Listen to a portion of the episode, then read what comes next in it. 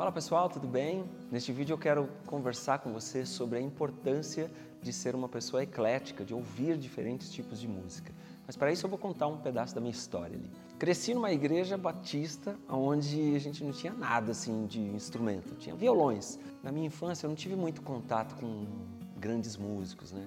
O primeiro cara de fora que eu vim conhecer foi o Rod Mayer, quando foi fazer uma apresentação na Igreja Batista que a gente fazia parte. Meu tio Cid fez amizade com ele e tudo mais. Foi, foram os primeiros instrumentos importados que a gente viu.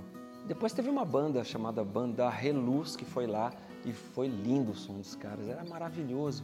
Eu me lembro até que eu era criança, mas eu não conseguia ouvir muito bem a guitarra base. Olha como a gente guarda algumas coisas de anos e anos atrás, né? Bom, o primeiro contato com guitarra que eu tive foi através do meu tio, tio Cid, o Joilson e o Eli, dois amigos. Depois disso, o Zé Paulino, que é um amigo nosso de infância, irmão do Laerto, que toca comigo até hoje na igreja, meu primo, né? Ele, ele começou a trazer coisas legais pra gente, ele começou a trazer banda Alcatraz. O que, que era aquilo? Uma banda muito doida de rock, só que o vocalista não tinha cabelo comprido. E a gente estava na época do cabelo comprido, os roqueiros tinham que ter cabelão. E aquele vocalista era fã do James Dean, então ele tinha um cabelo curto, ele ficava para trás assim. Semana passada, os meninos do grupo da, da S G T estavam lá falando dele, é, do Alcatraz, né, com duas formações, Yngwie Malmsteen e Steve Vai.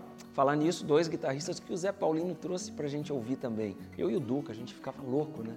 E o primeiro contato que eu tive foi com rock, por causa do Alcatraz, do Malmsteen e do Steve Vai. Na época, Malmsteen já tinha seus trabalhos de música clássica junto com, com rock, tinha a banda dele de metal e o Vai já tinha um C D chamado Flexible. Tava para lançar um segundo álbum chamado Passion and Warfire, alguma coisa assim. E então era o nosso primeiro contato, até que veio o Satriani, descobrimos que o Satriani era professor do Steve Vai. E eu achava incrível porque o professor e o aluno, os dois tocavam no mesmo naipe, em estilos diferentes. Na minha cabeça não era possível que o aluno tocasse no mesmo nível que o professor. Acontece que eles tinham escolas diferentes, eles foram para lugares diferentes. O Steve Vai foi tocar Frank Zappa, tem um, uma história de que ele colocou todos os solos do Frank Zappa e as músicas do Frank Zappa na partitura e levou na casa dele para convencê-lo e aí foi convidado para tocar na banda e tal. Então tem muita história para contar, gente, vocês não fazem ideia. Até que o Zé Paulino trouxe Frank Gambale. Quando eu vi aquele mundaréu de nota em cima de uma harmonia bonita que a gente conheceu depois como Jazz Fusion, aí eu fiquei louco. Comecei a pesquisar, cheguei até Don Mock, conheci o John Scofield, de quem sou fã até hoje. Primeiro contato com o Scofield que eu vi foi fazendo lá uma guitarra pro Jaco Pastorius. Eu, quem é esse cara, esse carequinha aí e tal? Ele era professor de grandes escolas e se tornou esse grande mestre que você conhece. Ele tem uma grande influência no meu timbre e na escolha de nota também. Eu estou contando toda essa história para você, para você entender a minha, a minha musicalidade e a origem de, em quem eu me inspirava, em quem eu me inspiro ainda, né? Até então estava tudo humano, quando o José Paulino apareceu com Alan Holdsworth. Aí o mundo das guitarras normais caiu para mim e eu passei a entender que a guitarra não tinha limites. Comecei a assistir vídeos antigos do Holdsworth fazendo coisas absurdas que hoje eu não consigo fazer. E eu tô para ver quem consegue. São poucos os caras no mundo que adotaram o estilo do Holdsworth para chamar de seu, sabe? Até porque esse estilo de legato exige escolhas, você não pode ter guitarra com a corda muito alta, e eu gosto de ter a guitarra com a corda alta por causa da alavanca. Foi influência pura de Scott Henderson, que até então conhecia através do Tribal Tech, todos os C Ds dos caras, ouvia demais, tirava aquilo que eu conseguia. Ganhei o método dele do Sherlock, um amigo nosso baixista. Cara, a nossa história é muito rica. Se você parar para pensar na tua origem, de onde você vem, cada passo que você deu até chegar onde você está hoje, você vai perceber que são quilômetros rodados, mas acima de tudo é muita experiência e você precisa entender, eu já falei isso em um outro vídeo, entender que a tua história te autoriza, ela te dá autoridade, você não tem que se frustrar pela sua história.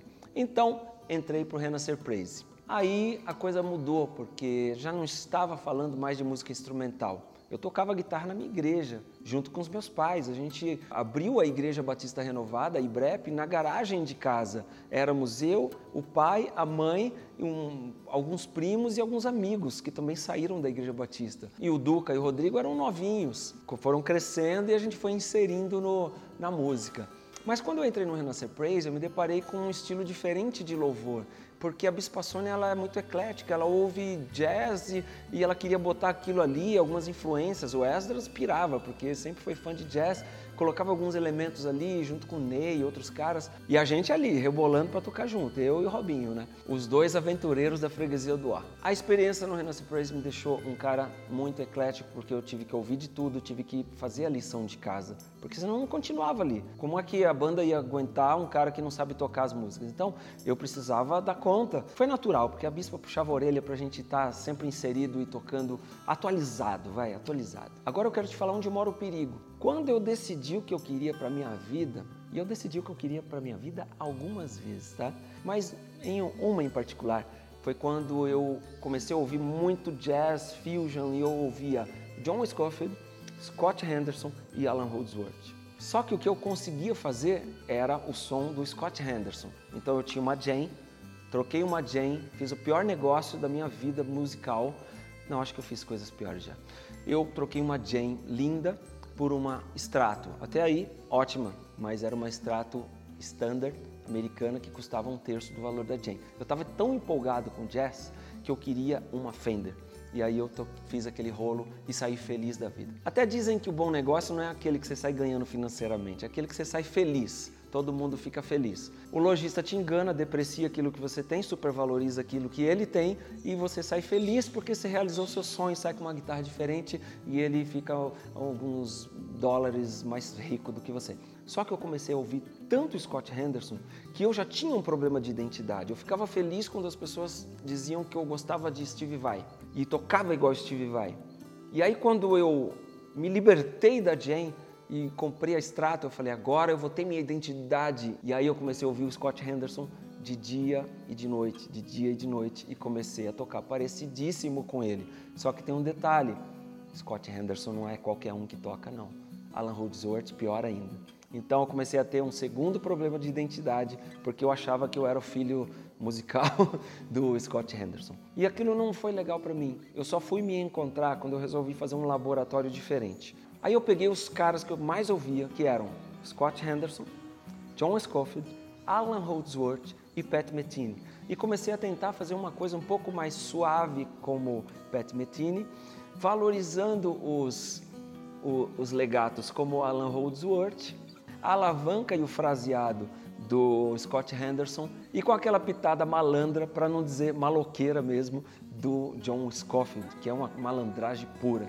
E aí eu fui, a partir daquilo, colocando elementos meus, buscando mais orientações, resolvi depois o, valorizar um pouco mais a, a questão do fingerpicking, embora existam outros caras também que fazem o fingerpicking. Acontece que eu sempre fui fã de Mark Knopfler, de Bud Guy, John Lee Hooker e outros caras que só tocavam com o dedo. E o próprio Wes Montgomery, que foi o cara que me deixou apaixonado pelo jazz. Quando eu tive a minha Joe Pass da Epiphone, foi por causa do Wes Montgomery, porque a Wes Montgomery era muito cara, o mais próximo que eu consegui chegar foi uma Joe Pass, maravilhosa, toquei muito com ela. E eu tentava tocar com o dedão igual o Wes Montgomery, mas ninguém vai fazer igual ele, nunca, esquece. Tecnicamente pode ser até melhor, mas ninguém vai fazer como ele. O cara tocava tanto aquele estilo que as unhas dele fizeram um formato de um coração aqui no escudo da guitarra. Bom, gente, o que eu quero dizer aqui para fechar esse vídeo é que você precisa ser muito eclético no teu som se você quiser ser inserido no Brasil no campo profissional da música. Não adianta você querer é, ouvir uma coisa só, tocar uma coisa só e querer ser orgulhoso naquilo, porque senão você não trabalha para música pop, a não ser que seja uma escolha. Tá? Conheço muitos caras, professores meus, amigos meus, que fizeram sua escolha. Quero tocar jazz. Vou tocar jazz pro resto da minha vida, vou dar aula porque gosto de dar aula e pronto. E tem campo para todo mundo trabalhar, gente. É só você pensar naquilo que você realmente quer ser, quem você quer ser e o impacto intelectual, musical, social que você quer causar ao meio. Isso vai te ajudar a fazer a sua escolha. Espero que você tenha gostado deste vídeo e te peço que deixe o teu joinha, comente também, ative o sininho para receber os, os avisos aí quando eu estiver online, tá bom? Muito obrigado pela tua atenção e até o próximo vídeo. Tchau, tchau.